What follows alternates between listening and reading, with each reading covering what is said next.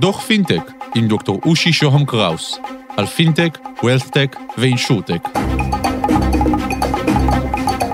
דוח מספר 66, איך עובדים זרים מסתדרים.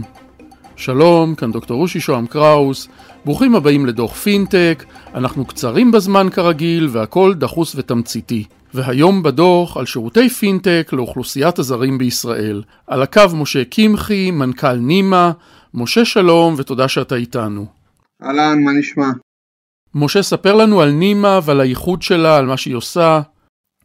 אז הקמנו את נימה לפני כ5 שנים, מתוך מטרה אמיתית לתת שירות לעובדים הזרים בישראל. פיתחנו ארנק דיגיטלי שמאפשר להם להתנהל כמו כל אזרח במדינת ישראל ולקבל שירותים פיננסיים בסיסיים. כמו שאתה מכיר, העובדים הזרים בעצם מאגרים ממדינות המוצא שלהם ובאים לעבוד. חלק גדול מההכנסה שלהם הם שולחים הביתה. באמצעות הארנק שפיתחנו, הארנק הדיגיטלי, יכולים להשתמש בו בשביל גם לשמור את הכסף וכמה יתרות, יתרה שקלית, יתרה דולרית. הם גם יכולים להעביר את הכסף במהירות ובבטחה, בעלויות מאוד מאוד נמוכות. הם יכולים להשתמש בכרטיס פריפייד שלנו שמוצמד לתוך הארנק של ויזה, וגם לעשות העברות בתוך הקהילה. כל הדברים האלה שנראים מאוד פשוטים לך ולי היום בתור אזרחים בישראל, כן, בתור אנשים שמתנהלים ביום יום, ממש לא טריוויאליים לאוכלוסייה הזאת. אז בפוקוס שלנו זה היה באמת איך אנחנו לוקחים את העובד הזר שמגיע לפה ונתקל בקשיי שפה, קשיי קליטה, קשיי תרבות, ובסוף היום גם איך הוא מעביר את הכסף שלו למשפחה הביתה. ככה התחלנו את הדרך, זה היה משהו אישי, לראות את הסבא וסבתא מתעסקים עם התשלום למטפלת, ולקחנו את זה משם. משה, בעצם מה הקושי שהעובדים הזרים והפליטים נתקלים בו כשהם מעבירים כסף? דבר ראשון, האינטראקציה של קבלת הכסף היא קצת מיושנת, או לא ברורה, או יש גם איזשהו לבל של אי נעימות. תדמיין את העובד הזר מסיים את החודש, אמור לקבל את השכר. חלק מהשכר מגיע דרך מעסיק של חברות הסיעוד לחשבון בבנק הדואר, וחלק מהשכר מגיע ישירות מהמעסיק עצמו, מהסבא וסבתא.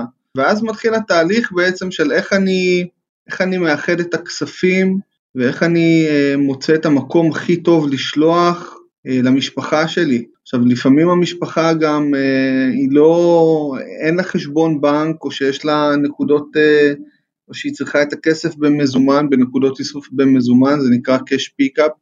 אז מתחיל אתגר כזה של לקבל את החלק מהסבא וסבתא, לקבל את החלק מחברת הסיעוד, חברת ההשמה, לעשות המרה של הכסף ולשלוח את הכסף. האתגר הזה, חוץ מזה שהוא לוגיסטי, כן, צריכים יום חופש ולבזבז את הזמן בסידורים ולא באמת לקחת את החופש לעצמם, בשנת 2020 הדבר הזה הפך להיות יותר מורכב, שיש גם מגבלת תנועה, והאוכלוסייה הזאת היא אוכלוסייה שנפגעה מזה בצורה הכי קשה שיש, כי כמו שאתה יודע, בחודש מרץ ובחודש ספטמבר הסגרים הללו השפיעו באופן ישיר על הקהילות הכי רגישות, על אותם סבא וסבתא של כולנו שהיו מסוגרים בבתי האבות ולא יכלו בעצם לצאת החוצה, ולכן גם העובדים הזרים היו איתם לכל אורך התקופה הזאת. אז האתגר של התנועה והאתגר של לצאת החוצה היה הרבה יותר קשה. בדיוק במקום הזה נימה בלטה, כי היא נתנה ערך מוסף מעבר למחיר, מעבר לשירות ומעבר למוצר שיודע להעביר את הכסף מהר ובזמן. היא נתנה שירות דיגיטלי, היא בעצם פתרה את הבעיה הזאת של איך אני עכשיו יוצא מפה ומעביר את הכסף לאיזשהו צ'יינג' או בבנק הדואר בעלויות מאוד מאוד גבוהות. היא נתנה בעצם פלטפורמה שמאפשרת לך לקבל כסף ישירות לתוך הארנק באמצעים דיגיטליים, והעובד הזר מצא פתרון בזמן אמת, תחת משבר עולמי, שזה אחד הדברים שפיתחו אותנו ואת הלקוחות שלנו המון במהלך השנה הזאת. בעצם אתם עובדים עם גיוון גדול מאוד של מדינות וסוגי מטבעות, נכון?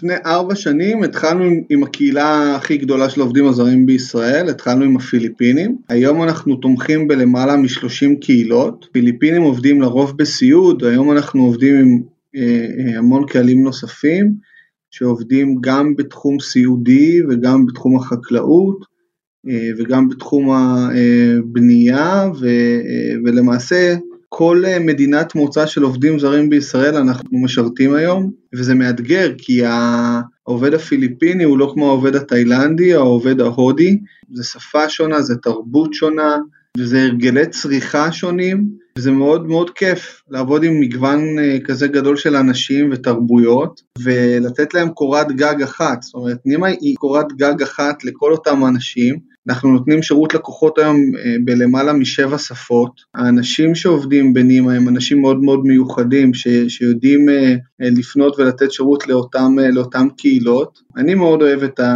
העניין הזה, כל חג יש לנו עובדים, כן, יש לנו עובדים מהודו, שהם עשו עלייה, יהודים, ועובדים מהפיליפינים, ועובדים כמעט מכל מדינה, ואתה יודע, וכל חג שלהם אנחנו ככה חווים את התרבות ואת המאכלים, וזה משהו שהוא מאוד מאוד כיף בנימה, הקיבוץ גלויות הזה.